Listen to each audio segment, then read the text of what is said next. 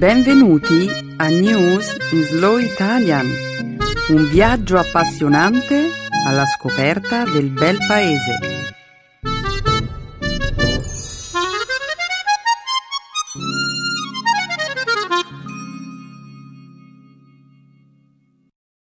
Oggi è giovedì 9 ottobre 2014. State ascoltando News in Slow Italian. Ciao a tutti! Ciao a tutti benvenuti a una nuova puntata della nostra trasmissione. Come di consueto, apriremo il nostro programma commentando alcune notizie di attualità. Oggi ci soffermeremo su una notizia che arriva dalla Spagna, dove un'infermiera si è ammalata di Ebola, diventando così la prima persona, nel contesto dell'attuale epidemia, ad aver contratto la malattia al di fuori del continente africano. Più avanti parleremo della decisione di Walmart di eliminare la copertura assicurativa sanitaria per i dipendenti part-time. Commenteremo poi l'assegnazione del premio Nobel per la fisiologia e la medicina che quest'anno ha premiato la ricerca sul cosiddetto sistema GPS del cervello. E infine parleremo di un'operazione di salvataggio che ha coinvolto un maratoneta nel bel mezzo dell'Oceano Atlantico. E della polemica che è scoppiata in merito al salvataggio, vero? Oh sì, è una storia davvero bizzarra. Ti piacerà, Emanuele ma continuiamo a presentare il nostro programma. Anche oggi la seconda parte della trasmissione sarà dedicata alla lingua e alla cultura italiana. Il dialogo grammaticale di questa settimana esplorerà i nomi collettivi, mentre lo spazio dedicato alle espressioni idiomatiche illustrerà l'ambito di applicazione di un modo di dire molto diffuso nell'italiano colloquiale. Perdere il filo. Ottimo programma, Benedetta. Siamo pronti per metterlo in atto? Assolutamente. Cominciamo.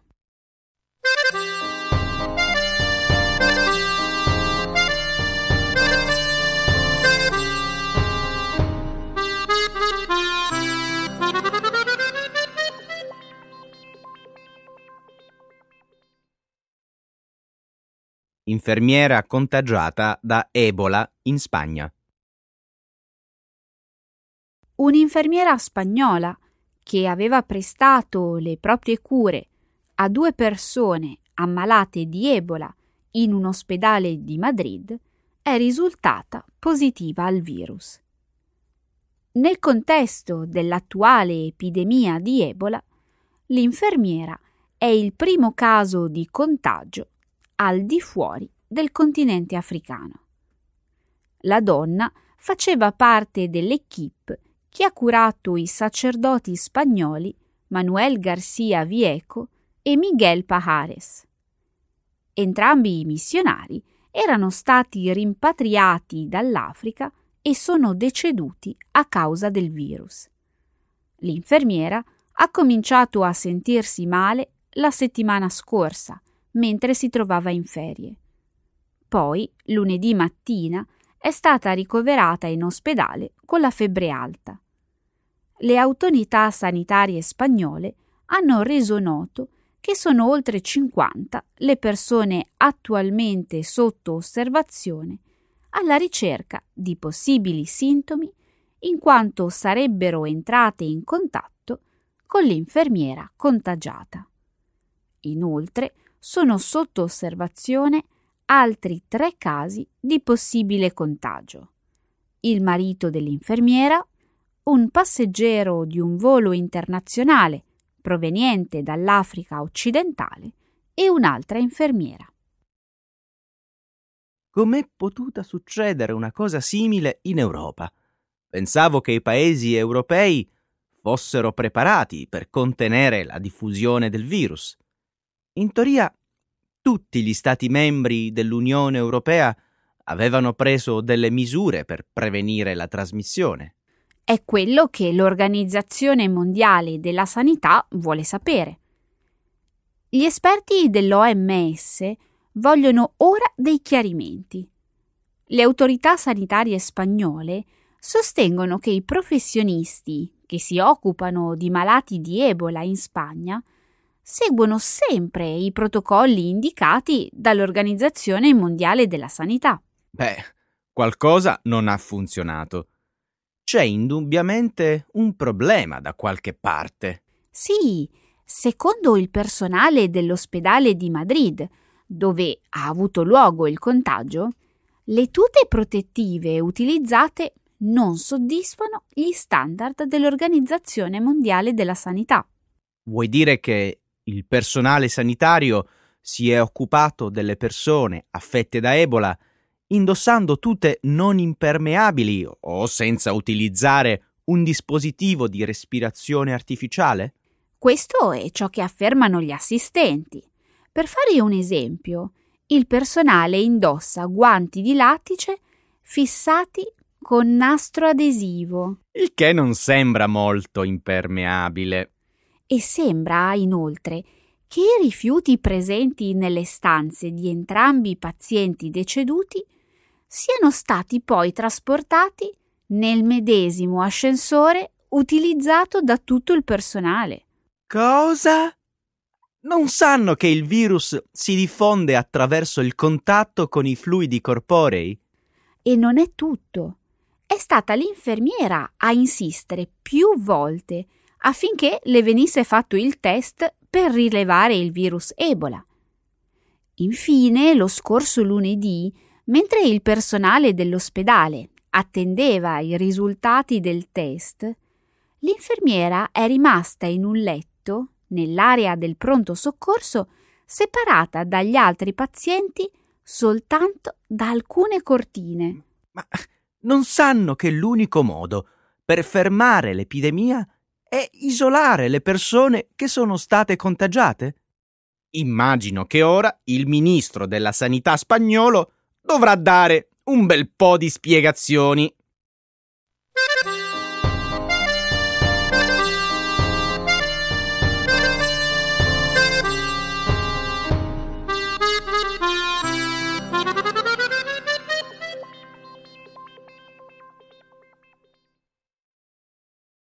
I dipendenti di Walmart dovranno pagare di più per l'assistenza sanitaria e il personale part-time perderà la copertura assicurativa.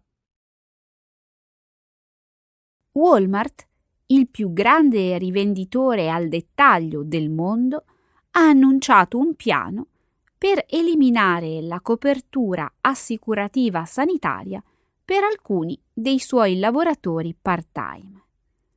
La decisione interessa 30.000 dipendenti, circa il 5% della complessiva forza lavoro part-time della società.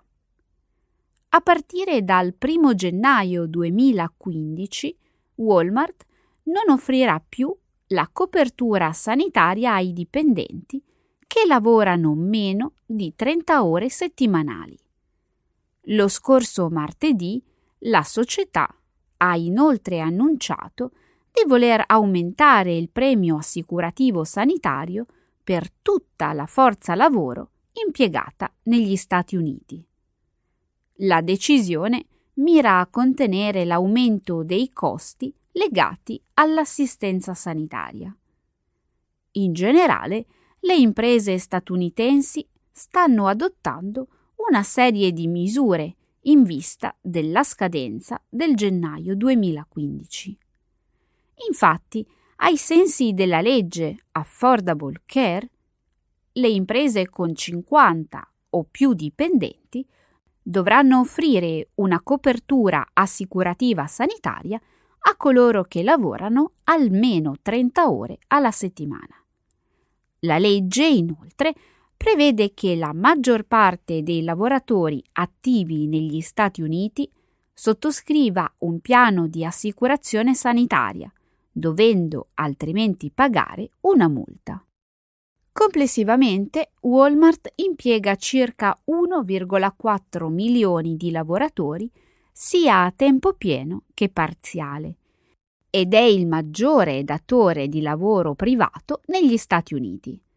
Al momento Walmart prevede che l'impatto dei maggiori costi sanitari possa essere di circa 500 milioni di dollari, un numero molto superiore rispetto alla stima iniziale. Non è la prima volta che Walmart fa qualcosa di simile, eh? È dal 2011 che la società taglia il numero dei lavoratori part-time aventi diritto alla copertura assicurativa sanitaria.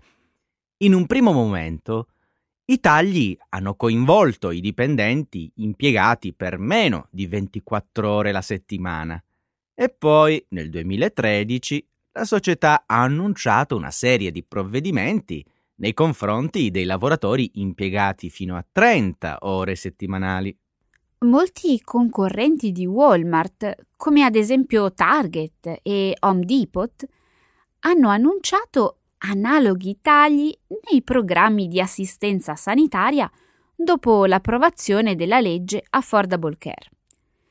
In realtà, Walmart è stato uno tra gli ultimi, tra i suoi omologhi, a tagliare i programmi di assicurazione sanitaria per alcuni lavoratori part-time. Di fatto, oggi sembra che i colossi del commercio al dettaglio, che offrono una copertura sanitaria ai lavoratori part-time, rappresentino più un'eccezione che la regola. Starbucks e Costco continuano ad offrire una copertura sanitaria ai loro dipendenti part-time. Starbucks e Costco sono un'eccezione. Secondo Mercer, una società di consulenza globale, nel 2013 il 62% delle grandi catene di distribuzione non offriva alcun tipo di copertura sanitaria ai lavoratori a tempo parziale. Ed è molto probabile che questa tendenza continui a crescere. Tutto questo è molto triste, Benedetta. Questa decisione danneggerà soprattutto i lavoratori a basso reddito. Molti di loro verranno lasciati indietro nel cammino della ripresa economica. Forse c'è un lato positivo in tutto questo, Emanuele. Alcuni lavoratori potrebbero ora beneficiare di sussidi governativi, ai quali non avrebbero accesso se fossero coperti da un piano aziendale.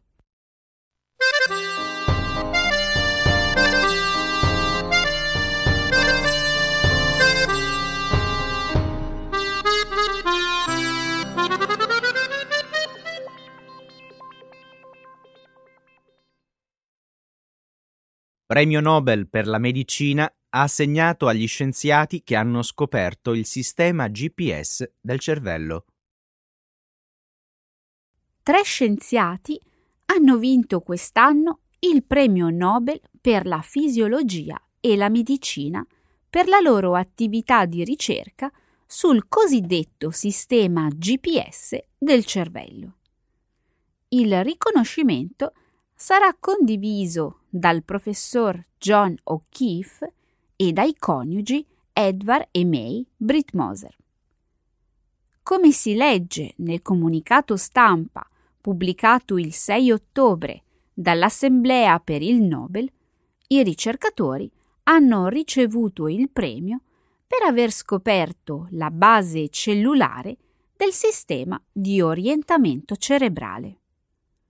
In altre parole, i vincitori del Nobel per la fisiologia e la medicina 2014 hanno scoperto l'esistenza nel cervello di una sorta di sistema GPS naturale che ci consente di orientarci nello spazio. La prima componente di questo sistema di orientamento venne scoperta da O'Keefe nel 1971. 1971.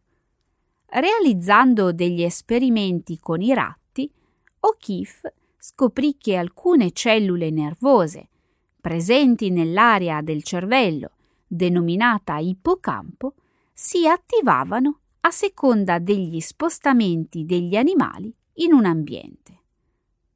Secondo l'interpretazione sviluppata da O'Keefe, queste cellule di posizione creano nel cervello una mappa dello spazio circostante. Successivamente, nel 2005, i coniugi Mosers individuarono un altro tipo di cellule nervose, che chiamarono cellule griglia. Tali cellule creano un sistema di coordinate che rende possibile l'orientamento nello spazio. Meraviglioso! Queste scoperte hanno risolto un problema che per secoli aveva appassionato filosofi e scienziati, ovvero come fa il nostro cervello a creare una mappa dello spazio circostante e come riusciamo ad orientarci in un ambiente complesso? Di fatto è una cosa che io mi sono sempre chiesta. Come facciamo a sapere dove ci troviamo? Come ci orientiamo quando ci spostiamo da un luogo ad un altro? E poi l'interrogativo più importante di tutti come memorizziamo queste informazioni in modo tale da poter immediatamente orientarci quando ci troviamo a seguire il medesimo percorso? Io mi stupisco sempre di quanto sia per me facile ricordare luoghi e percorsi. Io mi sento davvero come se ci fosse una mappa nella mia testa alla quale posso accedere ogni volta che ne ho bisogno. Vorrei che fosse così facile anche per me. Io ho sempre avuto un pessimo senso dell'orientamento. Chissà perché. Beh, la ricerca dimostra che le cellule di posizione, così come le cellule griglia, consentono di determinare la propria posizione e orientarsi nello spazio. Quindi, non saprei dire perché alcune persone abbiano un senso dell'orientamento più sviluppato rispetto ad altre. Probabilmente è qualcosa che ha a che fare con l'ippocampo? Forse dovresti condurre una ricerca approfondita sul tema. Sì, dovrei, vero? Ma non ho una laurea in medicina, né una reale conoscenza dei processi cognitivi, ma non dubito di poter vincere il premio Nobel.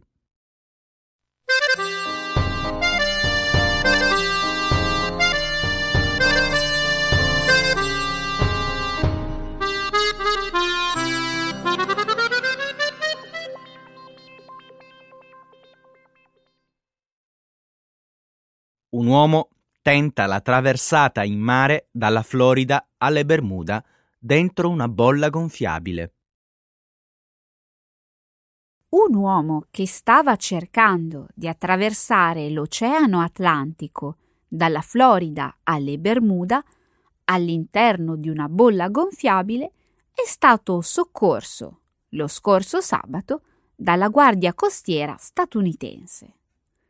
Resa Baluci questo il nome dell'uomo, un maratoneta di 42 anni, si era prefissato l'obiettivo di correre in più di 190 paesi per promuovere la pace nel mondo.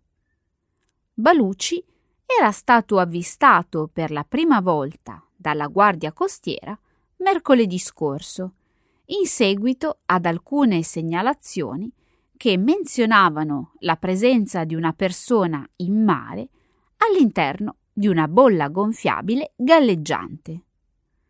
La struttura cilindrica, racchiusa da un telaio metallico, consentiva a Baluci di correre sull'acqua. Secondo alcune testimonianze, l'uomo, che appariva visibilmente confuso, aveva chiesto in quale direzione fossero le Bermuda. Con sé, nella bolla, Palucci aveva barrette proteiche, acqua in bottiglia, un dispositivo GPS e un telefono satellitare. la guardia costiera aveva dapprima invitato Baluci a interrompere il proprio viaggio, ma l'uomo aveva rifiutato. Il personale della guardia costiera, quindi, ha seguito l'impresa fino a sabato mattina, quando Baluci, ormai esausto, ha attivato il suo faro segnaletico personale. A quel punto un aereo, un elicottero e un'imbarcazione sono stati mandati a soccorrere l'uomo, il quale è stato finalmente tratto in salvo. Non avrebbero dovuto estrarre Reza dall'acqua. Ma Emanuele era in grave pericolo, non aveva provviste sufficienti e non aveva un'imbarcazione d'appoggio al seguito. Era esausto. Reza non è uno che molla. Sono sicuro che voleva andare avanti. Allora, perché ha acceso il faro? Perché ha chiesto aiuto? Non l'ha fatto di proposito. Ha acceso il faro accidentalmente. In ogni modo, non stava facendo grandi progressi. Era stato catturato dalla corrente del Golfo e le condizioni climatiche stavano peggiorando. Ma avrebbe avuto l'energia sufficiente per continuare. Baluci ha passato gli ultimi due anni ad allenarsi. Avrebbe potuto farcela. Mm, non credo, Emanuele.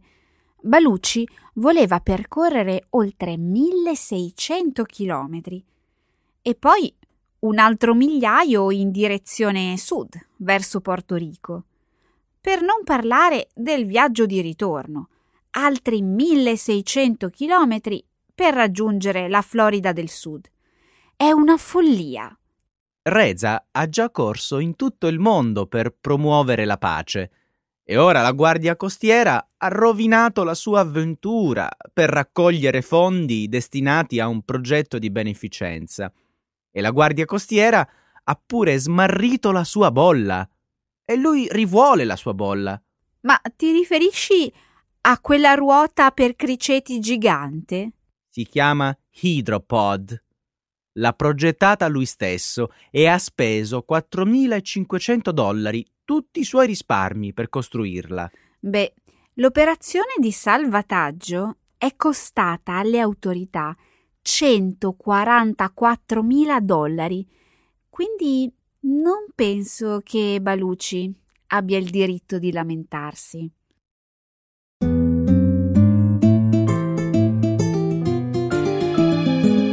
Adesso la grammatica. Per capire le regole di una lingua poetica.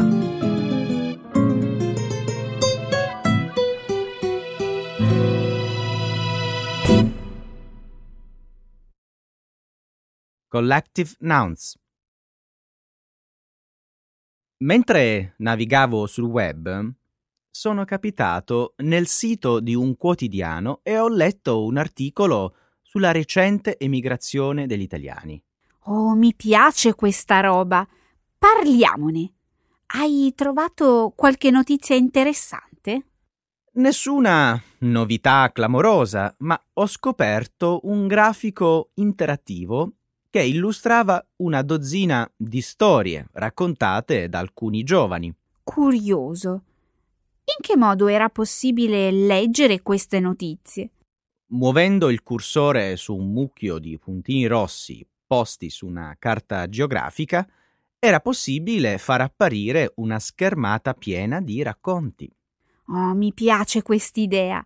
Con un semplice clic del mouse è possibile mettere in contatto la realtà dei ragazzi che studiano o lavorano all'estero e l'esperienza di chi vive in Italia. Sì, esatto. Credo che l'idea del giornale fosse quella di creare un forum di discussione. Bello! È un modo molto intelligente per mettere in luce i motivi che spingono tanti talenti ad abbandonare il proprio paese. Se ricordo bene, soltanto nel 2012 si sono trasferiti all'estero 68.000 italiani. Sono davvero così tanti? Con il perdurare della crisi economica è possibile che questo numero sia aumentato di qualche centinaio negli ultimi anni. È probabile. E c'è un altro dato curioso da sapere.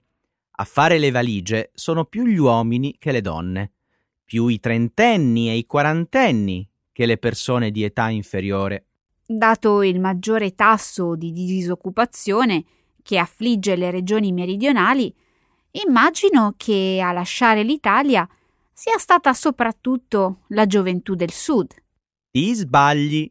Secondo la stampa sono la Lombardia, il Veneto e il Lazio ad aver perso il maggior numero di residenti. La Sicilia, ad esempio, è soltanto al quarto posto. Vuoi dire che questa recente emigrazione interessa maggiormente le regioni centrali e il nord del paese? Sembra proprio di sì. E sai quali sono i paesi che accolgono il maggior numero di immigrati? Immagino che molta gente scelga un paese dell'Unione, soprattutto perché è facile spostarsi da un paese all'altro senza nessun problema di visto. È vero, il 60% non si spinge troppo lontano. Tra le mete preferite ci sono il Regno Unito, la Germania e la Svizzera. Non c'è dubbio che questo fenomeno rappresenti una vera e propria fuga di cervelli, anche se io preferisco chiamarla partenza intelligente. E perché la chiameresti così? Per due motivi. Il primo, perché a partire è un popolo altamente istruito e qualificato. Mi riferisco a ricercatori e accademici, professionisti e laureati, artisti e musicisti di talento. Questo è vero. E poi qual è la seconda ragione? È intelligente cercare altrove opportunità più soddisfacenti, in linea con le proprie ambizioni e competenze professionali. Sì, questo è vero. Non pensi anche tu che sia un'idea brillante andare a vivere nei paesi dove il mercato del lavoro funziona su base meritocratica? C'è una folla che la pensa come te. Comunque, alcuni tra quelli che si trasferiscono all'estero sperano sempre di poter tornare in Italia e non lo fanno soltanto per mancanza di un'offerta professionale adeguata. Spesso tornare in Italia significa affrontare tanti ostacoli e innumerevoli difficoltà. A dire il vero, io sono un po' confuso. Il dilemma è questo. Qual è la scelta più coraggiosa? Partire o rimanere? Ecco le espressioni, un saggio di una cultura che ride e sa far vivere forti emozioni.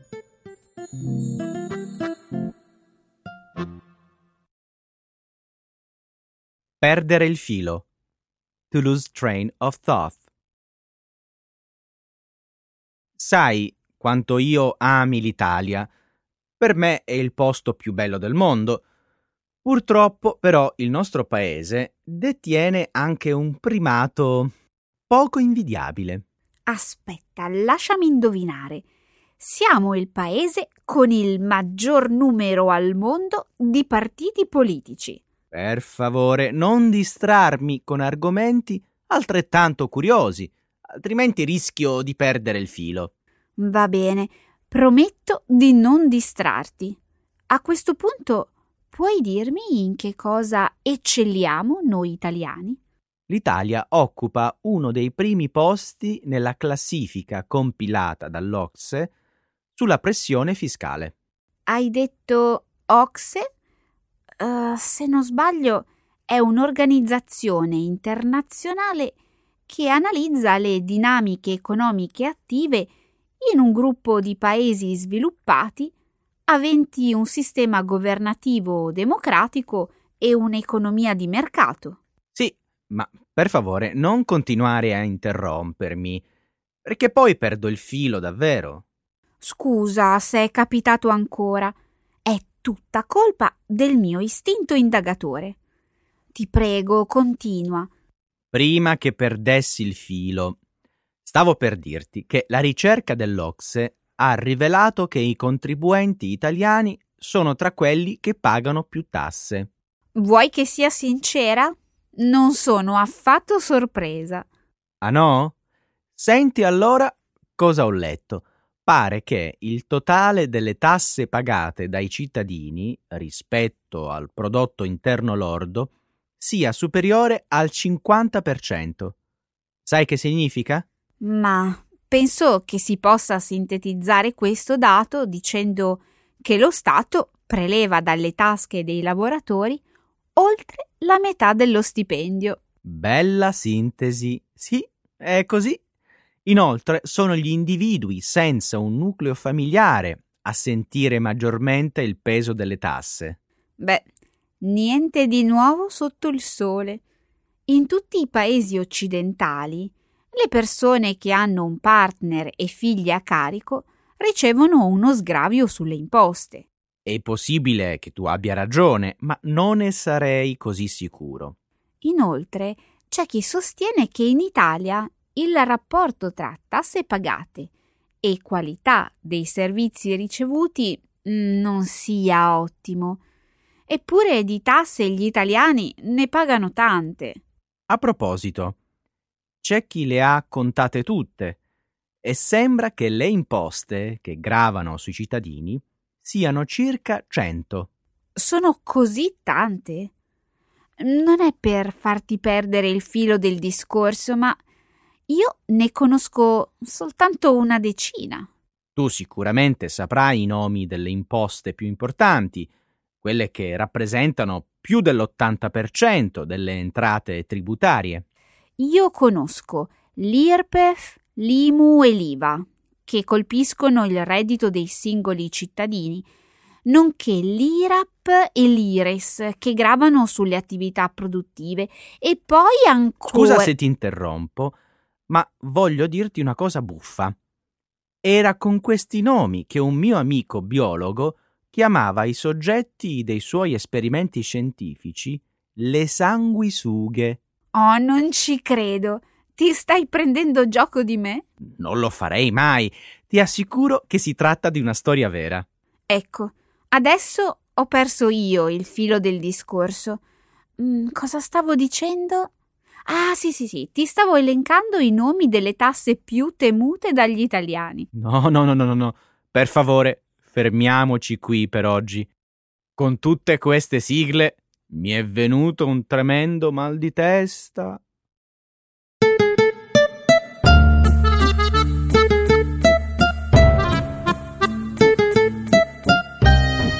Allora Benedetta, quando hai pagato l'ultima rata delle tasse? Emanuele, non perdiamo il filo del discorso, dobbiamo salutare i nostri ascoltatori, il nostro tempo è finito. Va bene, ciao alla prossima settimana con News in Slow Italian. Ciao a tutti!